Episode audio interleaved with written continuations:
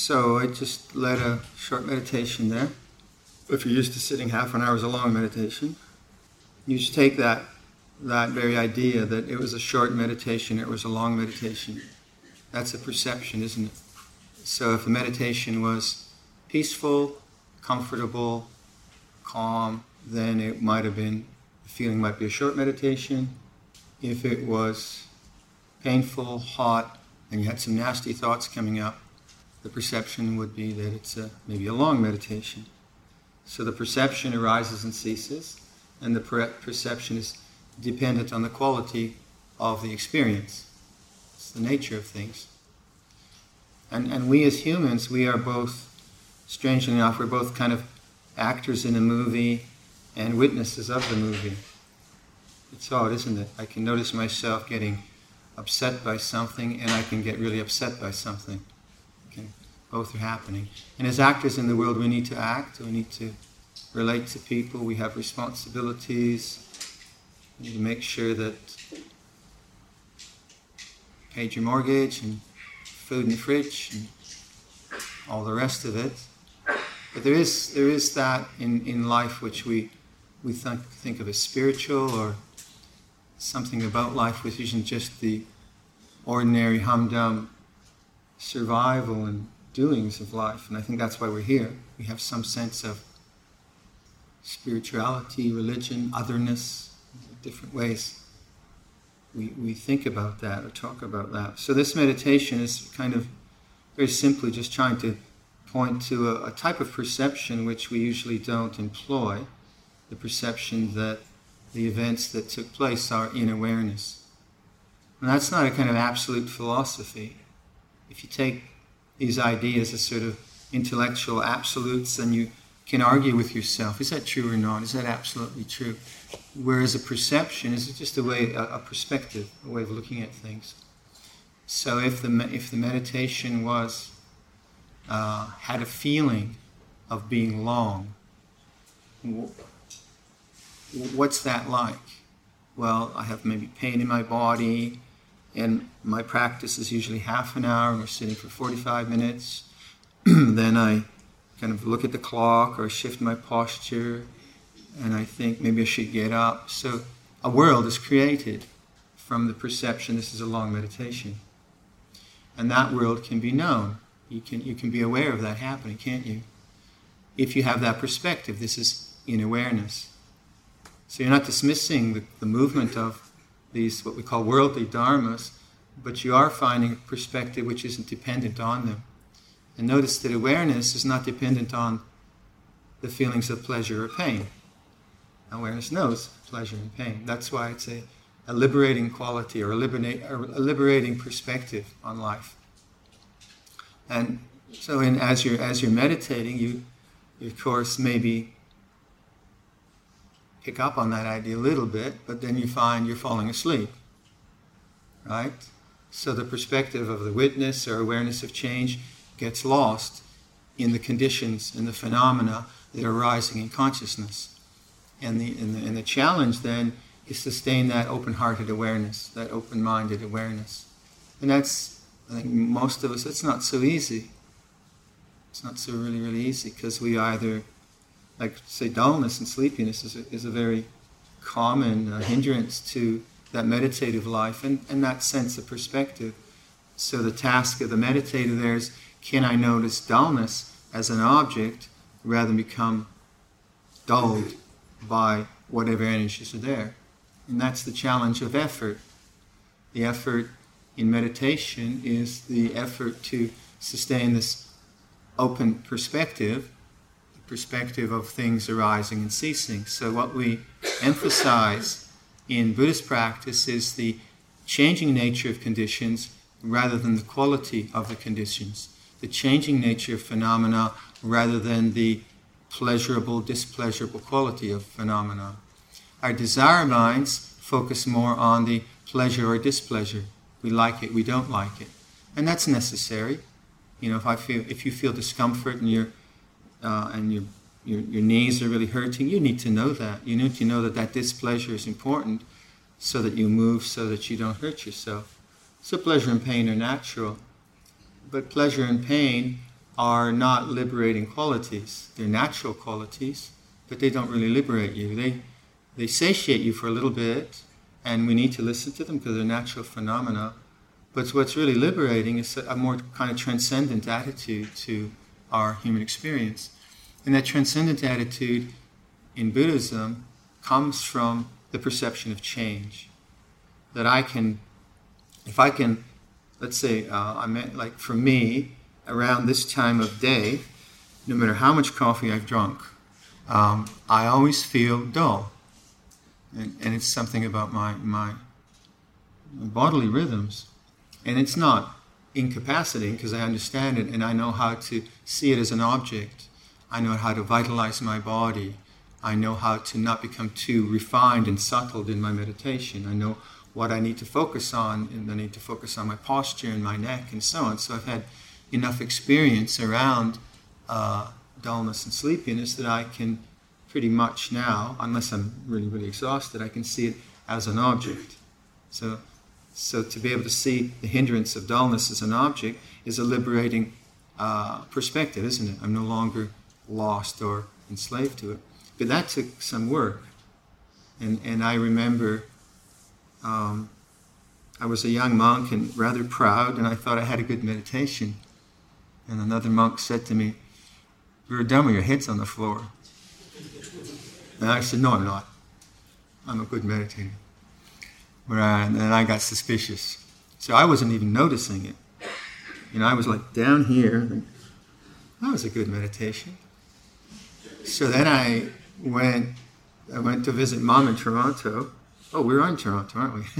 um, and uh, I set myself up in, in front of a full length. Mom and dad didn't see this, of course. So when they weren't around, I set myself up in meditations in front of a full length mirror. And I had a clock, and I usually sat for an hour or more, but I just set it for 15 minutes. And I made a determination that when the buzzer rang, I would open my eyes, I wouldn't move my body.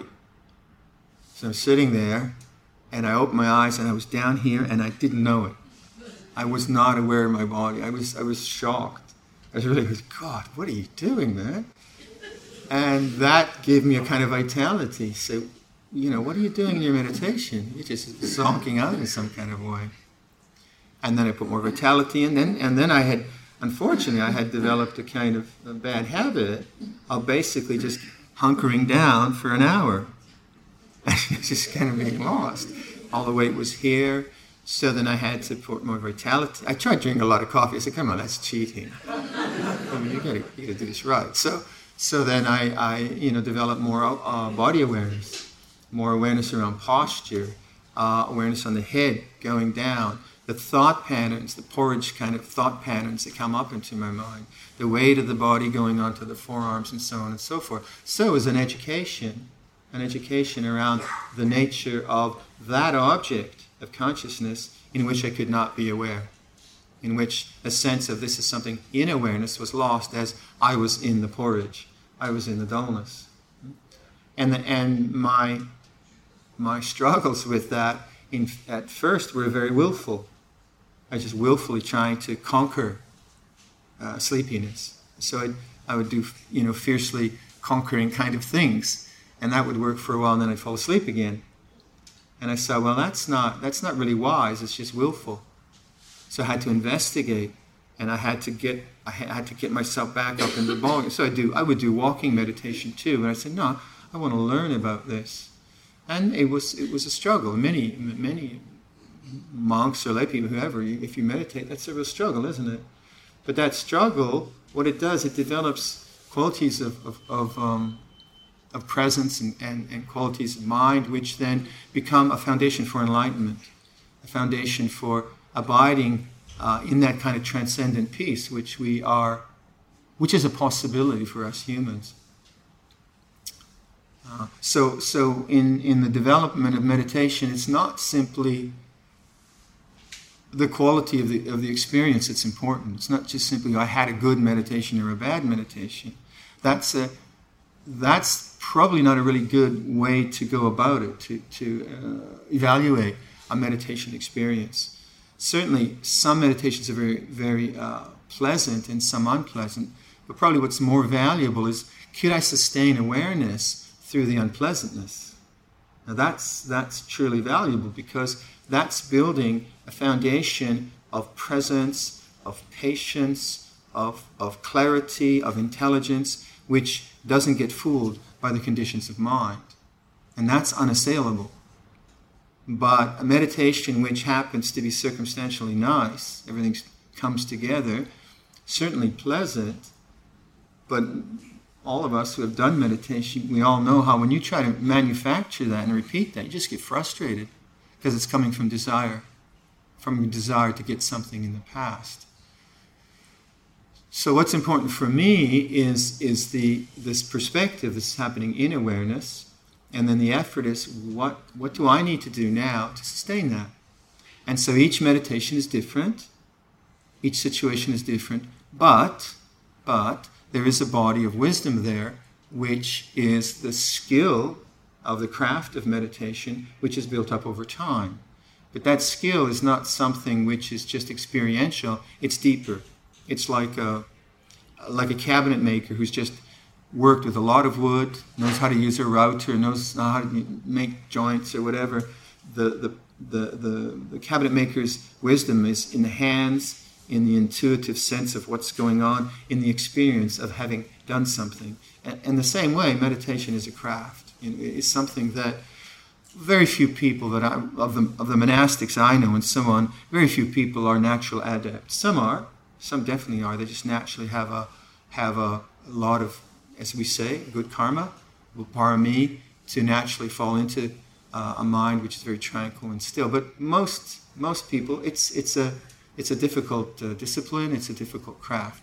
And if you, I find if I look at it that way as a craft, and I get something then in my in my human existential experience which blows me away, which confuses me, where, where the, the capacity to be awake to change gets uh, lost in some ways. Okay, that's where my education has to be. And it's the only way it could be, isn't it? That's where I have to learn. And always the things which overwhelm you the most are the things which edify you the most. If things are socially overwhelming and they're just um, harmful, then of course we try to get out of there because it's just too painful or too difficult. But those areas of the mind where our buttons get pressed and such like, where we cannot sustain that sense of this is just an object. This is something that has arisen, is, is, is staying, and goes away. When we can't sustain that, that's where we, we need to really put a lot of intention into to see why. Why, why do I get so confused by this social situation? What is it about my mind that carries? I was saying, like yesterday, those, those discussions we have or arguments or disagreements with people that bounce around in our minds for days. You know, what's that about? What's that about? Those are things that we need to, to learn about, not as you know, not, not as a self judgment. See, that's where awareness is not strong. So the evaluation that I try to make is, is I mean, I'm probably like you. I'm, I'm very good at self hatred. Very good. I'm very self disparagement. I know how to do that very well. But you, you, you and I know that's not productive because it's not imbued with love or kindness, it's imbued with self judgment. So uh, I see that in myself, say. I see that as a strong habit. And it's okay. If I say to myself, I shouldn't be self judgmental, what am I saying? I'm being judgmental of myself judgmental. Doesn't work, does it? Right? Because why? I'm no longer the witness, I'm still the actor. Huh? It's the same as if I have if I have a meditation where uh, I feel uh, a discomfort and, and it feels like a long meditation, when I can be aware of that feeling that this is a long meditation as an object, I'm free of it. Still there, but now I've got the perspective of witness aware of change. When I'm in it and I'm not aware of that, clock, it's a long meditation. Should I move? Should I not move? there isn't the distance, there isn't the space. Same with more, more deeply embedded kinds of things that our attention gets kidnapped by and, and caught up into and so on. Those more deeply embedded things, they take a lot of work. They take a lot of, uh, of forbearance and, and uh, patience to constantly make conscious. This is what we're trying to do. We're trying to make fully conscious the way things are. And then see what is it about this particular mood of the mind or this situation in which the awareness of change cannot be sustained. That's a challenge. So, something like uh, self criticism or self hatred, I, I see that still very strong in me because it's such a strong habit. And I don't know I, you know, I speculate very little about it, where it came from. It doesn't really matter. There it is. So I have to be very careful because that sense of, of self criticism, when it comes up, is a strong sense of self. It seems very true, but all it is is an opinion. It's just a thought. It's just a thought. Now, if someone says to me, you know, you're, you know, you're really sloppy, Viradhammo, or whatever, I can take that on board and I can say, yeah, that's helpful feedback or not. It's not, not saying that one doesn't self correct in some way. But these kind of insidious self um, perceptions, self definitions that we all have, we're trying to see those as objects. Because any self perception that I have is an object of mind. If I think I'm great or I'm lousy, it's still only a thought in the mind. That's all it is. It just is as it is. Uh, and to actually notice that, a habit of mind, a strong habit of, of like maybe someone suffering from like uh, one person I was talking to recently, they have a lot of sense of shame. Uh, another person is just always fantasizing movies. Another person is uh, always into projects. Another person is into regretting something that happened 10 years ago. These are all objects of mind. They're just conditions that come and go. They're natural, there's nothing right or wrong about them. And some of them we have to address, but a lot of them are just noise, that's all they are. Or old gas, kind of burping up into consciousness. And unpleasant oftentimes, but that's all it is. That's all it is. And to, and to see that, that the liberation of the heart lies both in good living, living well, living morally, living generously, living in a responsible way in our families and in, in our cultures. That's a big part of it, the way we live our lives but also realizing there is that transcendent possibility. Awareness is transcendent. You know, and, and that's what I was trying to, to indicate that, that you listen to sound, feel your body, you toggle between those two. And you feel like, well, wait a awareness is always there. It's not sound. Sound gets really uh, cacophonic or it's really ethereal. Awareness doesn't get ethereal or cacophonic awareness has no color, no, you know, it has no, no taste. Um, you, you feel the body, the body feels pleasure, the body feels pain. You feel comfortable, you feel uncomfortable. The, bo- awareness doesn't feel comfortable or uncomfortable. It knows, it knows, it knows. And the, and the perspective of liberation in, in Buddhism is the, the perception of change. And that's a certain kind of focus which is not dependent on the object being a certain way. It's dependent on remembering a perspective. And that's what we're trying to do. You know, in Buddhism, we're always talking about change, aren't we? Anicca dukkha in the Pali, um, it's impermanent, and so on and so forth. And that that's a commonplace piece of information that we, you know, you don't have to be enlightened to know that. You know, it'll get dark tonight. Did the Buddha know that it's going to get dark tonight? So it's obviously not so silly. There must be something more profound about the Buddha's emphasis on change.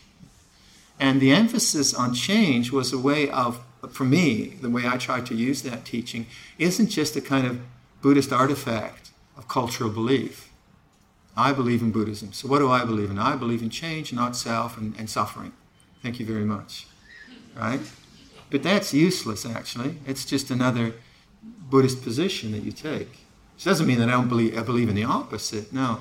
But taking a teaching and enlivening it by actually perceiving the world through these suggestions that the Buddha makes to us is a different activity. It's the activity of remembering and engaging in life through a teaching. A teaching when it's just left as a bunch of intellectual principles which are appealing and which are believed in does not liberate.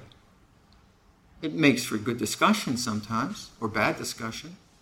It doesn't really liberate. What really liberates, Like if I watch a, a, a I've been doing some woodwork and I'm watching a, a YouTube on finger joints and trying to make a finger joint jig for the chain for the table saw with dado blades. It's all new for me, and I hope I don't lose my thumbs.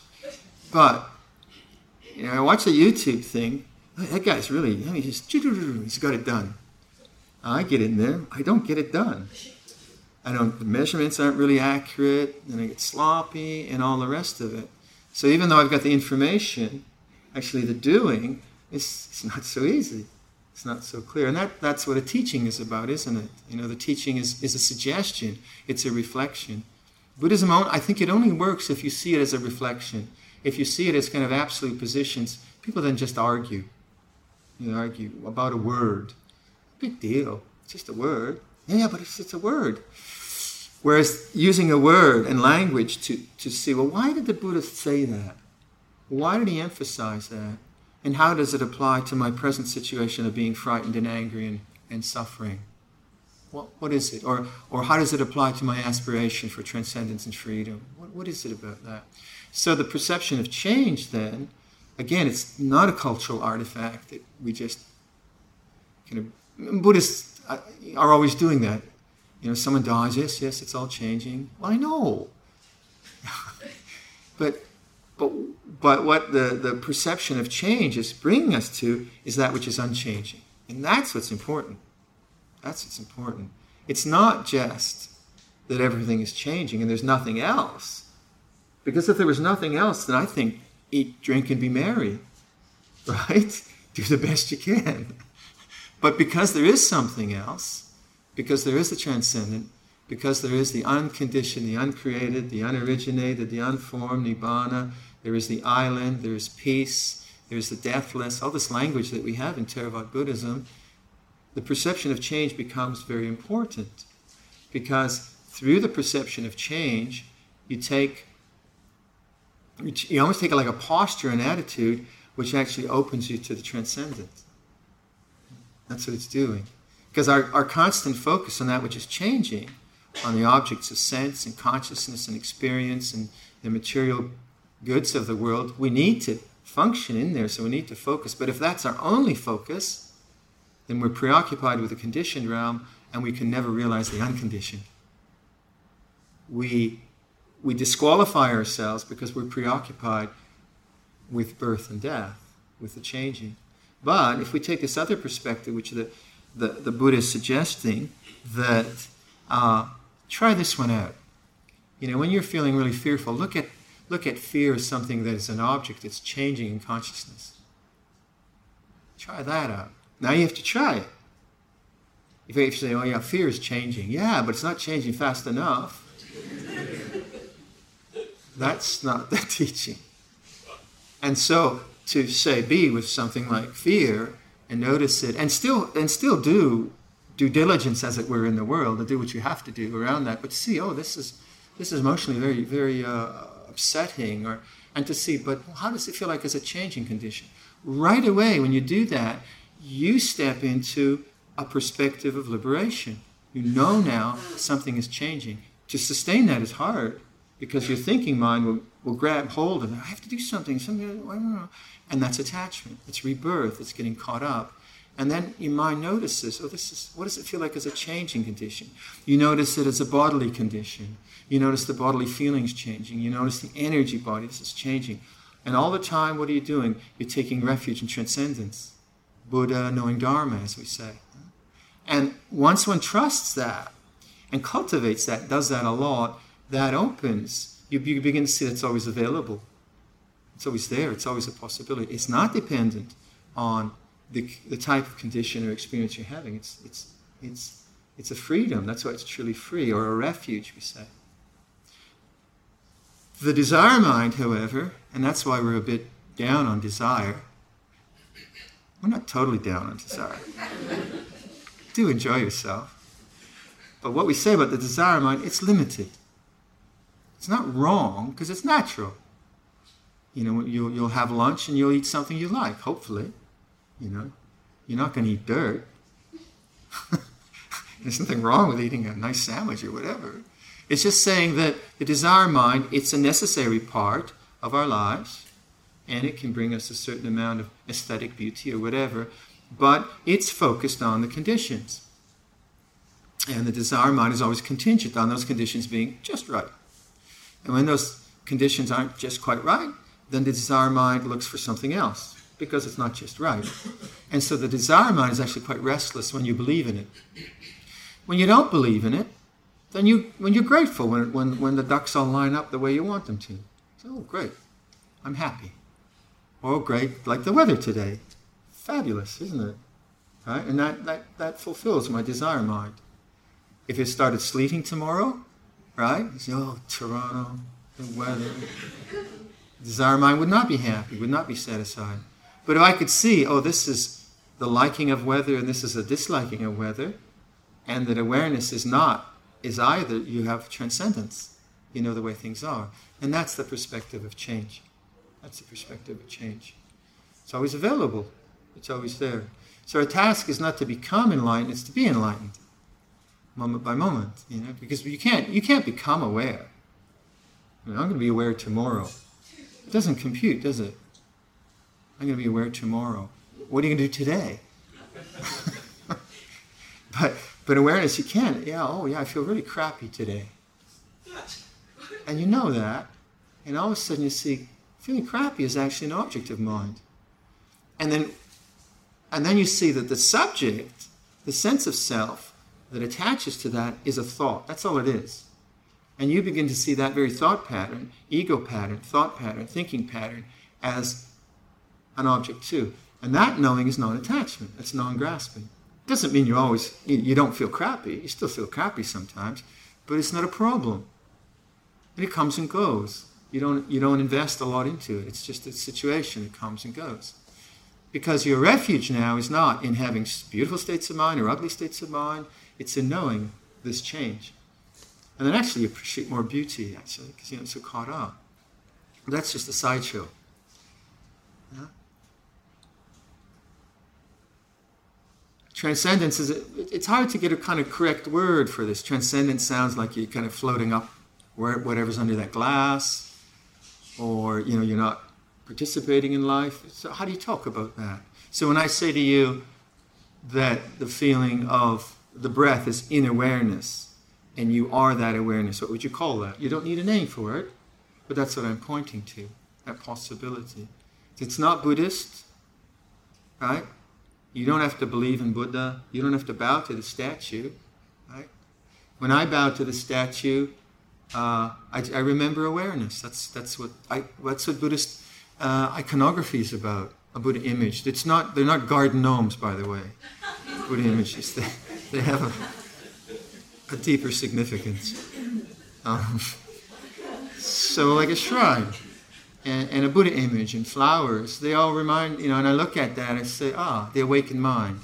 This is the way it is now. And then if I see, like, maybe that the flowers are old and no one's changed the flowers and, and the water smells, there's a feeling of disappointment. And, and I want to give a lecture to the monastery. And so this is, this is the monk being self righteous or whatever. And then I save myself from that embarrassment of giving a lecture on flower, on flower quality. Because I can see, oh, that's just a condition. There's a rose because it's not beautiful. That's transcendence. It's peaceful. The sense of self arises and, and, and passes, doesn't it? And I think where we where we can really touch that that sense of silence and space is at the end of a thought. And I suggested this kind of lightly in this meditation that um, when, when, when you're meditating and, and you, you you you start planning maybe a trip somewhere, you've phoned people and you're organizing a trip to BC or something like that, having thought about that and, and uh, put energy into that, that thinking process is going to come up. It has to, because you've put that energy into it. Now, as a meditator, you often, we, often, we often perceive ourselves as doing that deliberately. I'm thinking too much. And so the way I've been joking recently, if you're thinking too much, then stop thinking. If you're doing it, then don't do it. But you're not doing it. The momentum of consciousness is doing it, that's all. So if you get in there and think, I have to stop thinking, and then you meditate fiercely to stop thinking, you'll think more. It's true, isn't it? It won't work. But what works, what works is that if you notice the end of a thought. And people say, what do you mean notice the end of a thought? Is that what he means by noticing the end of a thought? You're thinking again. But if you if you if you make that suggestion to yourself when your mind's gotten caught up with thinking and someone coughs, you have a pain in the leg or whatever, even when the bell rings. Let's say, you know, 45 minutes you've just been you know, planning whatever, and then the bell rings. In that moment, thinking has stopped because you know the bell. You can have two things at the same time. You know the bell. Then right that moment, notice the end of thought. Rather than think, oh God, what a pathetic meditator I am. That's more thought. It's more attachment, more sense of self. But yes, and, and we have these breaks in the thinking mind, honest. it does happen. And in that little space, it seems like nothing. It seems like I should be doing something. I should be meditating or, or whatever. But that little gap is the end of self. It's the end of thought. It's transcendence. It's the space rather than the object. And so the suggestion is that be that, notice that space. Notice the end of a thought. Listen. Listen to the end of a thought. Uh, and then you, in that listening consciousness, you come to a sense of transcendence because you're not trying to become anything anymore. You're not trying to get rid of thought. You're not caught by thought. You're not caught by the object. You're the knower. You know something has arisen, and now it has ceased, and you know. Oh, you appreciate that. That's space. That helps you see the beginning of thought. Because now you, you can see that thought is an object that comes and goes according to certain patterns and moods. And then you notice it cease. You start to notice it arise. And you become less enslaved to the thinking mind. And the thinking mind is not a problem, it's natural. And then you can use it too. Use it well rather than using you all the time. And that's a big part of our meditation, isn't it? So, because because most of us have a strong intellectual background, and uh, you know our, our daily bread is probably based on analysis and thinking and and looking at computers and all kind manner of things like that. The thinking mind is highly stimulated. Know, that's what it does. It, it does process things. So that's a big part of learning how to meditate is looking at the end of thought. And then appreciating like just pure listening. That's a very good one, just to listen. Like if you just listen to the fan, you don't have to think about it, and you come to no thought. Now, your desire mind or whatever will quickly say, that can't be it. I'm, I should be doing something. It seems like I'm cheating. But actually, that's it. That's all. You're awake, present, and the sound is changing. So if I'm listening to sound and I'm perceiving the changing nature of sound, what happens? I have to focus in the present moment, and I'm still. Do that for a day. Do that for an hour, do that for 10 minutes. And you'll see that that keeps that sort of seeming nothingness takes you to plenitude. Reveals to you that there is a, this, this, this, this, deep silence always around us, within us. Um, it's always our possibility. Any thoughts or questions around that for anyone?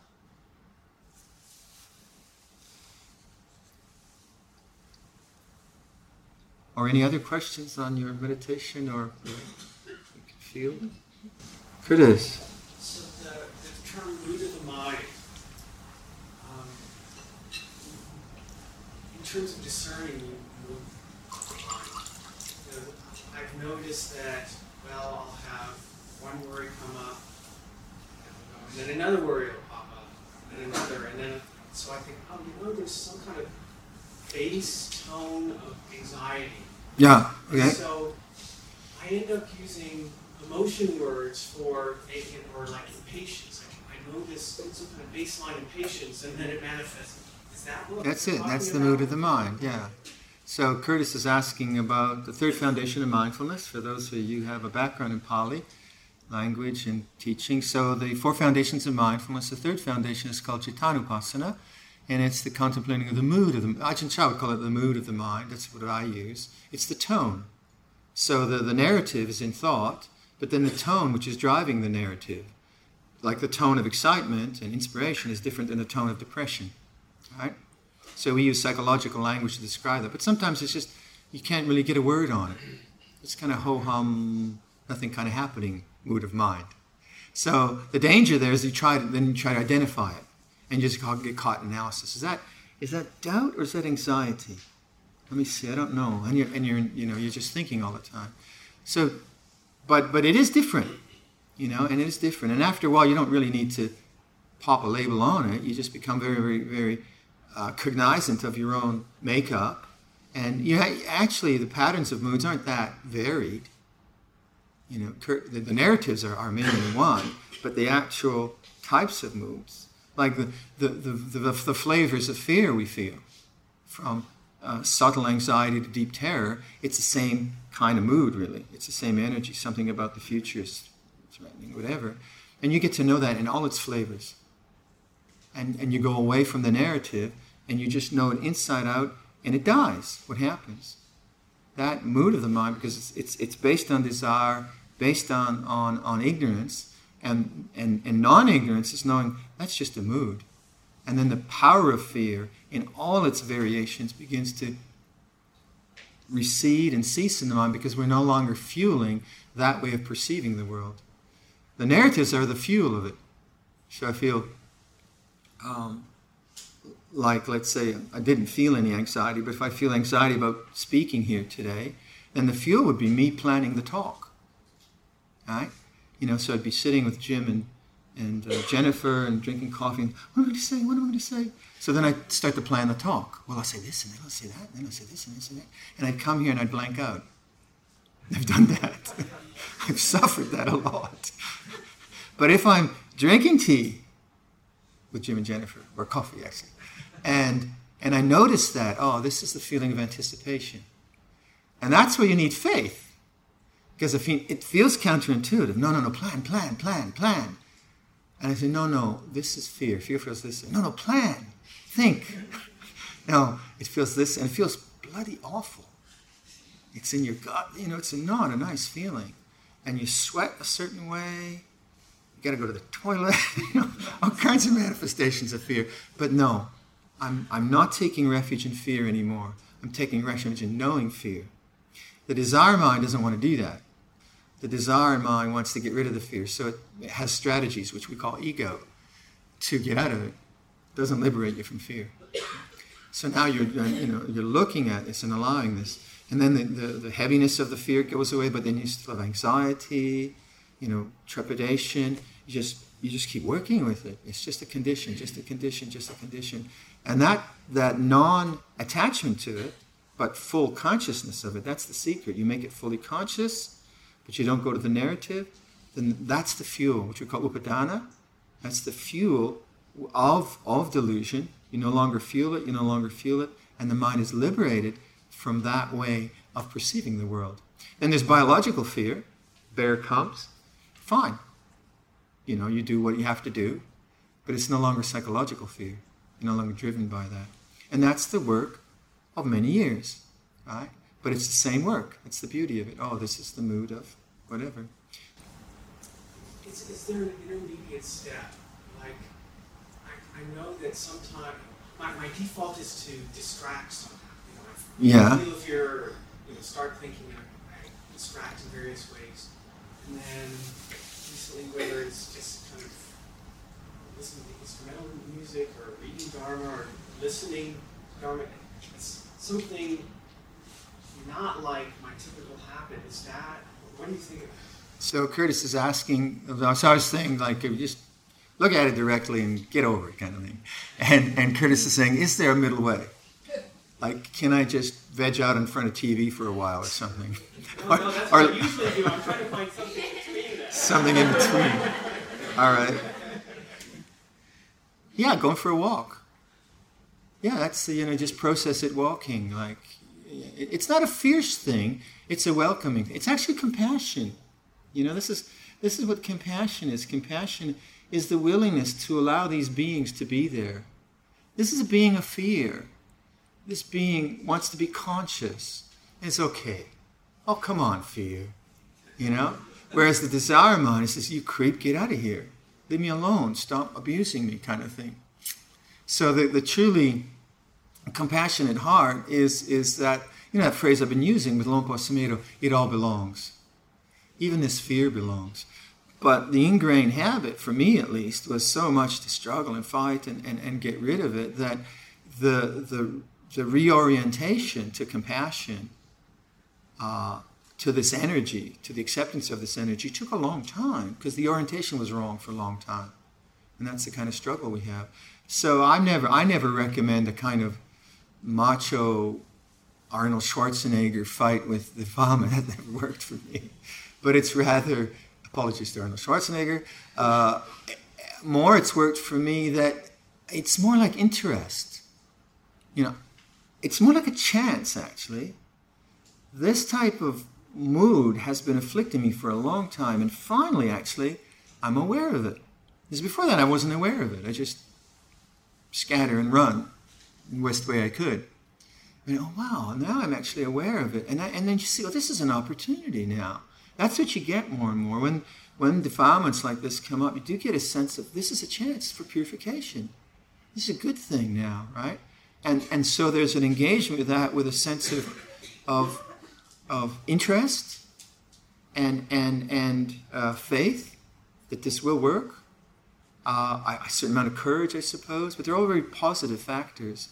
They're not this, this kind of attempt to get rid of it. And if those positive factors, and they're fine, you go for a walk and and you know it comes up another day and so on and and and and, and that way the path is gradual you know, the, the, in the text they say the path is is not off a cliff it's more like a slow beach going into the ocean and and these things we we kind of work with them as they come but if it's too strong yeah you just go for a walk or relax in some way especially if it's like socially intense then you just got to get out of there if you can't be mindful of something then you know, if you can get out of there is more important.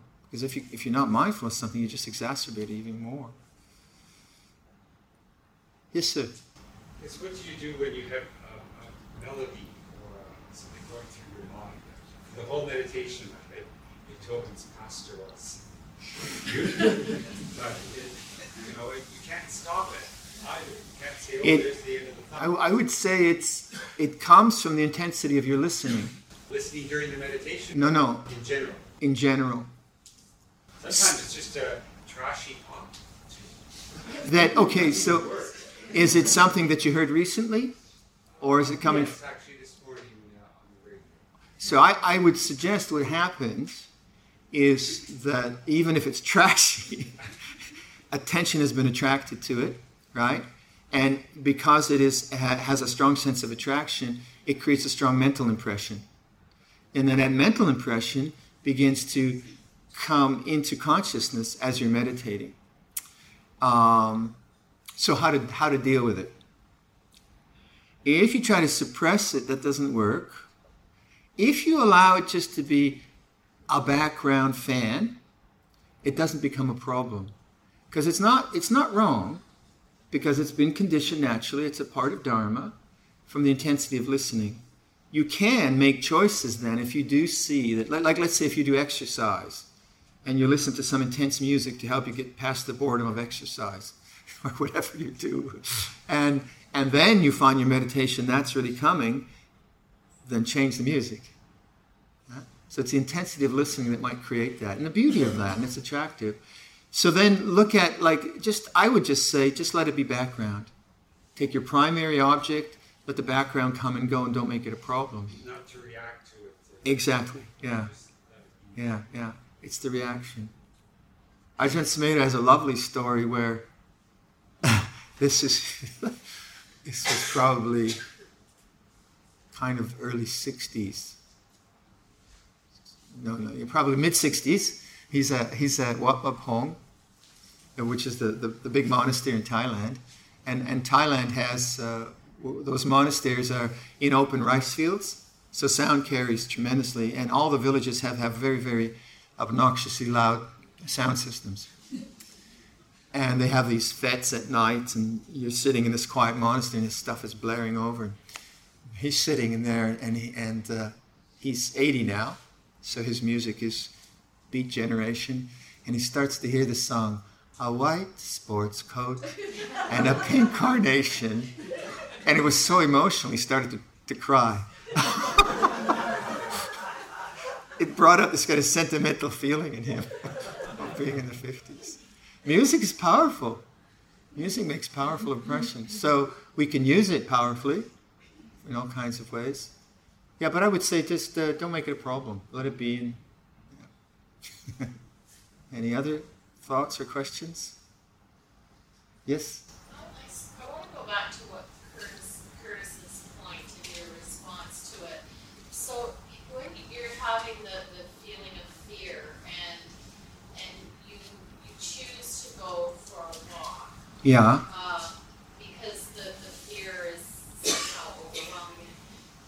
How, so the difference I feel is, is between in, in that way is just setting the fear aside for a period of time, as opposed to pushing it down and trying to imagine pretend it's not there. Yeah. Or, or taking a, a strong distraction called alcohol right. to get past the fear. Exactly. So it's a, it is a middle way in the sense, even when you're walking, that fear is still going to have a chance to bubble up. But now you're more relaxed, you're looking at trees and hearing birds, and it's not so intense. But at some point you say, no, no, I really want to, I want to feel it now. Yes. I want to let it come up. And that comes naturally. You don't have to force that. So the other way would be uh, a strong distraction, and, and, and then the person would become dependent on that distraction. Right? And it doesn't have to be alcohol, it can just be something very distracting. And then you, you set up a very difficult cycle.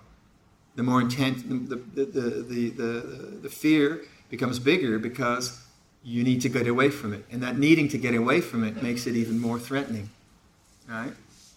And then you see, well, this, not, this isn't working. The extreme, of course, would be alcohol and drugs, just to kind of get away from it. Or, or belligerence, or you know, all kinds of things we can do to get away from the fear. So you see people who are, you know, they're fear bound, but they don't, they're not aware of it.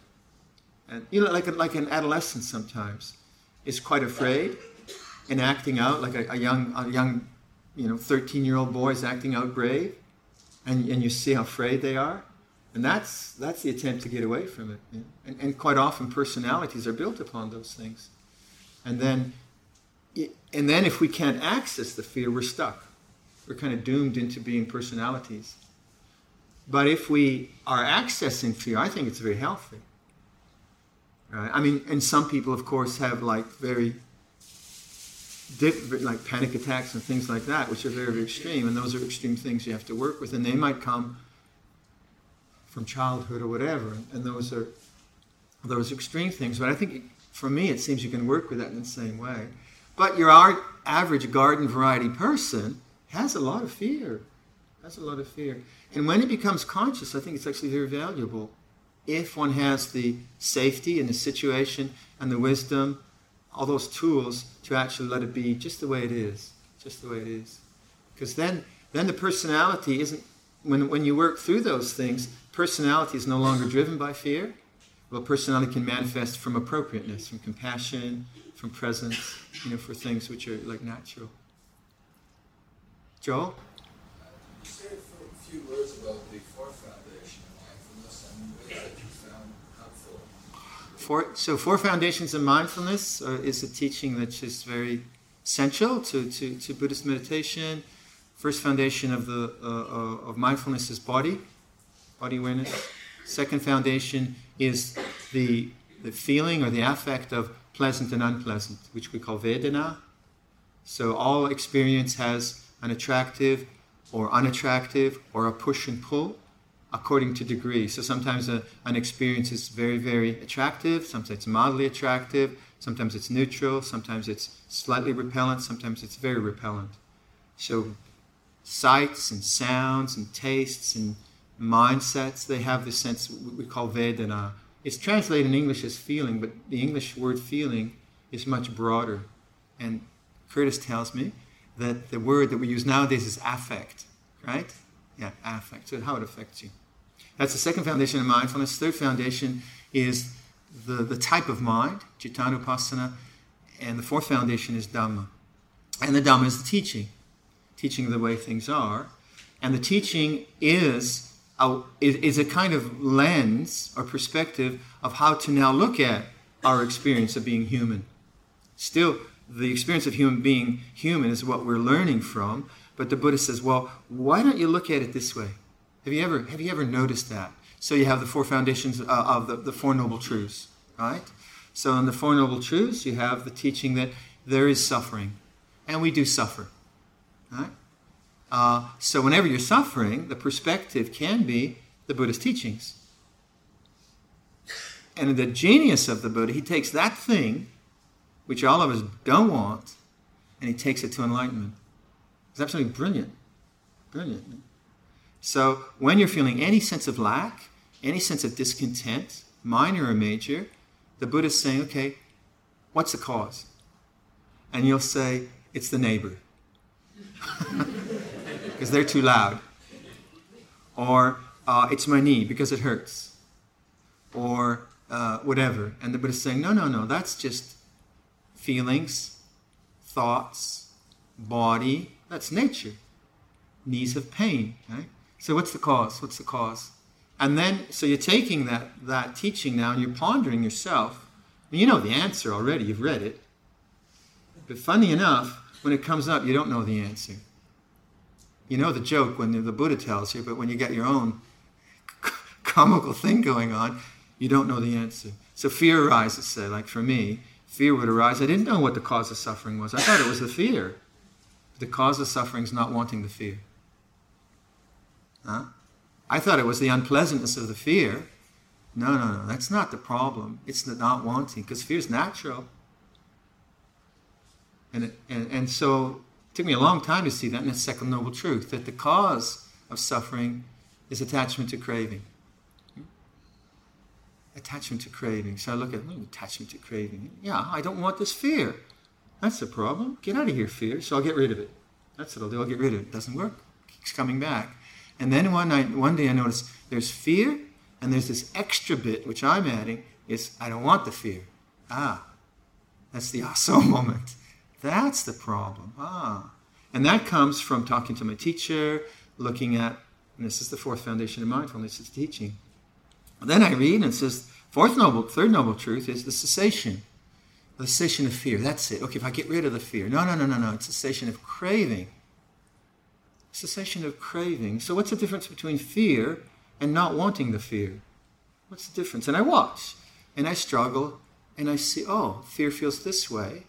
And I know I don't have a craving to get rid of it. Ah, there's the space. There's the space around the fear. Oh, I see. And that's insight. And then I begin to both notice the cessation of craving and in time the cessation of fear.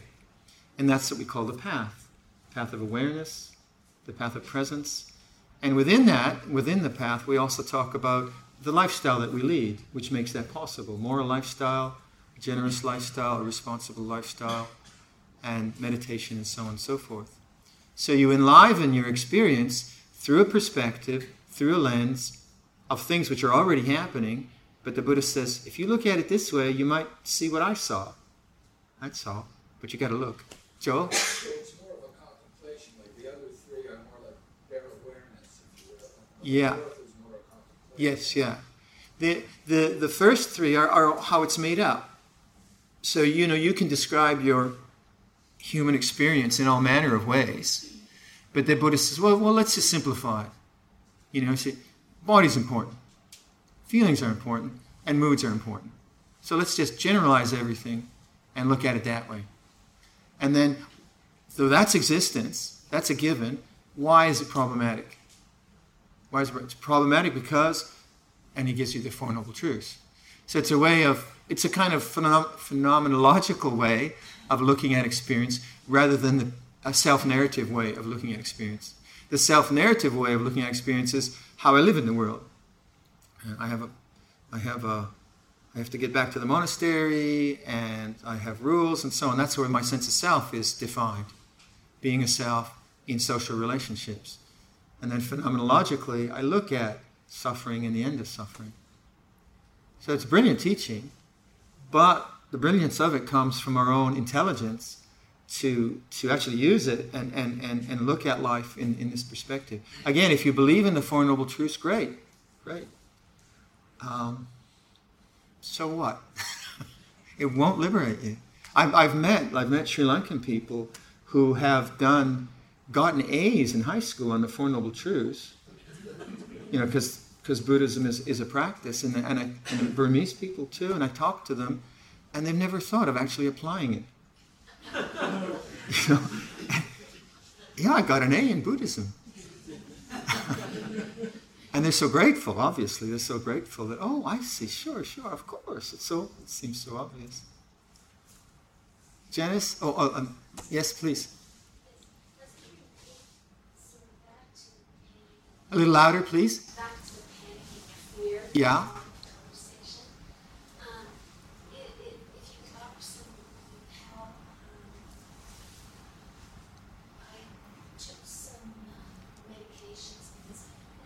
Uh huh. And what came out of that were terrible panic attacks and aggressive fear every night for hours.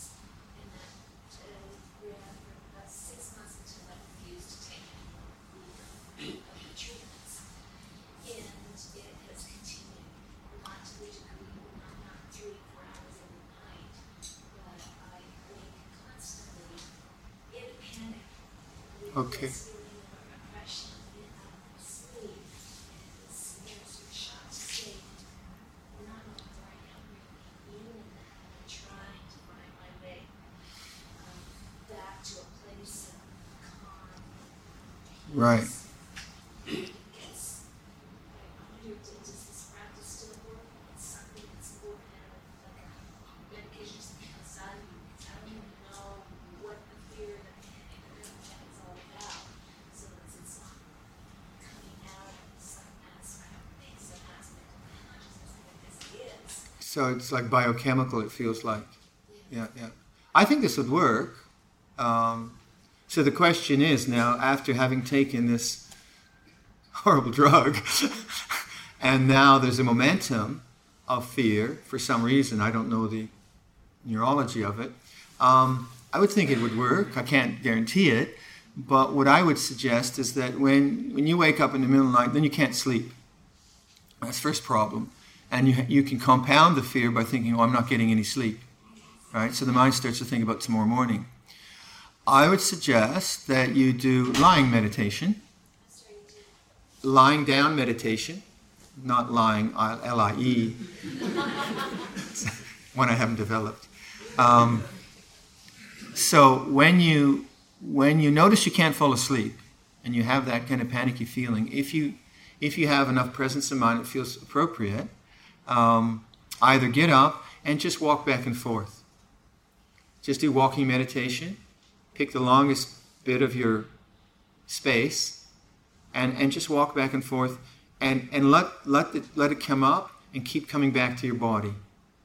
Kind of moving away from the narrative back to your body. Your feet touching the ground, the feeling of warmth or coolness, and just walk back and forth, like walking a baby to sleep. Right? Not with the intention of getting to sleep. Forget about sleep. Let it be what it is. Easy for me to say. but if you also want to, you could you could try lying meditation. And and there I would suggest do you do yoga at all? Or, or just do the Shavasana where you lay down on your back and, and put your arms out to your sides. If your knees get tight, put a bolster under your knees and get comfortable, get your neck comfortable. Take a posture, don't move. Be still. Make a determination to be still. And now this fear's coming up. Try to bring your attention down into your heart, into this area, and try to center your, your awareness now around the heart area. And generally a whole feeling of the body. Your, your, your, your, your thoughts will go to narrative. Try to come back to your belly and to your heart.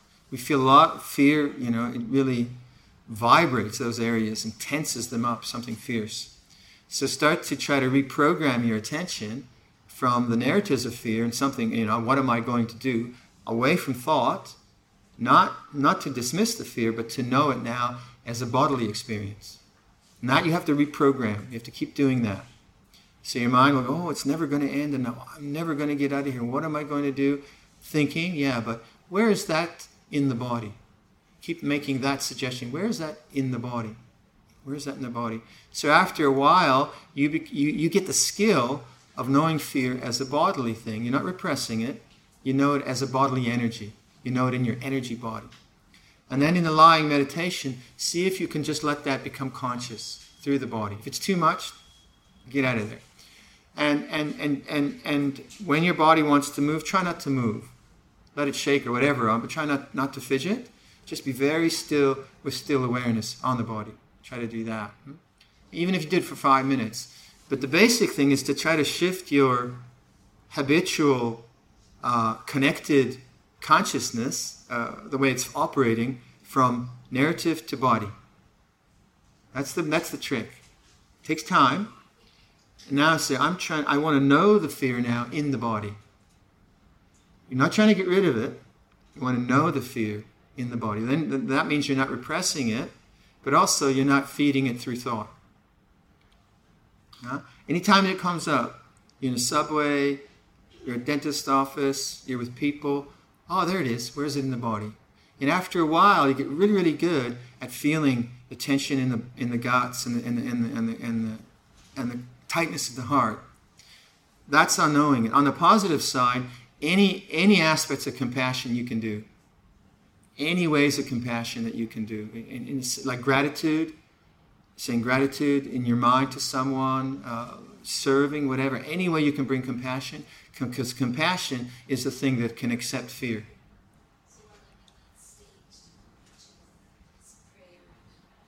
Anything like that yeah because what we're doing is that the mind is a kind of momentum of, of, of habits and conditions so the more we put in things like compassion and stillness and awareness the more that has power. And the more we are aware of those kind of negative things as objects they have less power. So you were li- literally empowering love and disempowering fear. But very practically not just as an ideal it's, it's very pragmatic in that way. Um, sometimes, yes, uh, but sometimes you're just bearing with the fear. It's just like grit your teeth and here it comes, and and, and the and the stomach. But actually, your attitude is actually compassionate. You're not maybe quite aware of it, but because you're accepting something, that acceptance is allowing, and that allowing is an aspect of compassion. It's it's you know like see I'm going to do I'm to figure this out this lifetime. Give it that kind of perspective rather than oh no there it goes again. So it's like you're, you're, you're, you're, you're training, in- you're like you're an Olympic athlete. I'm going to train with this and I'm going to really figure it out. It has to have that kind of determination because you'll feel like you're failing.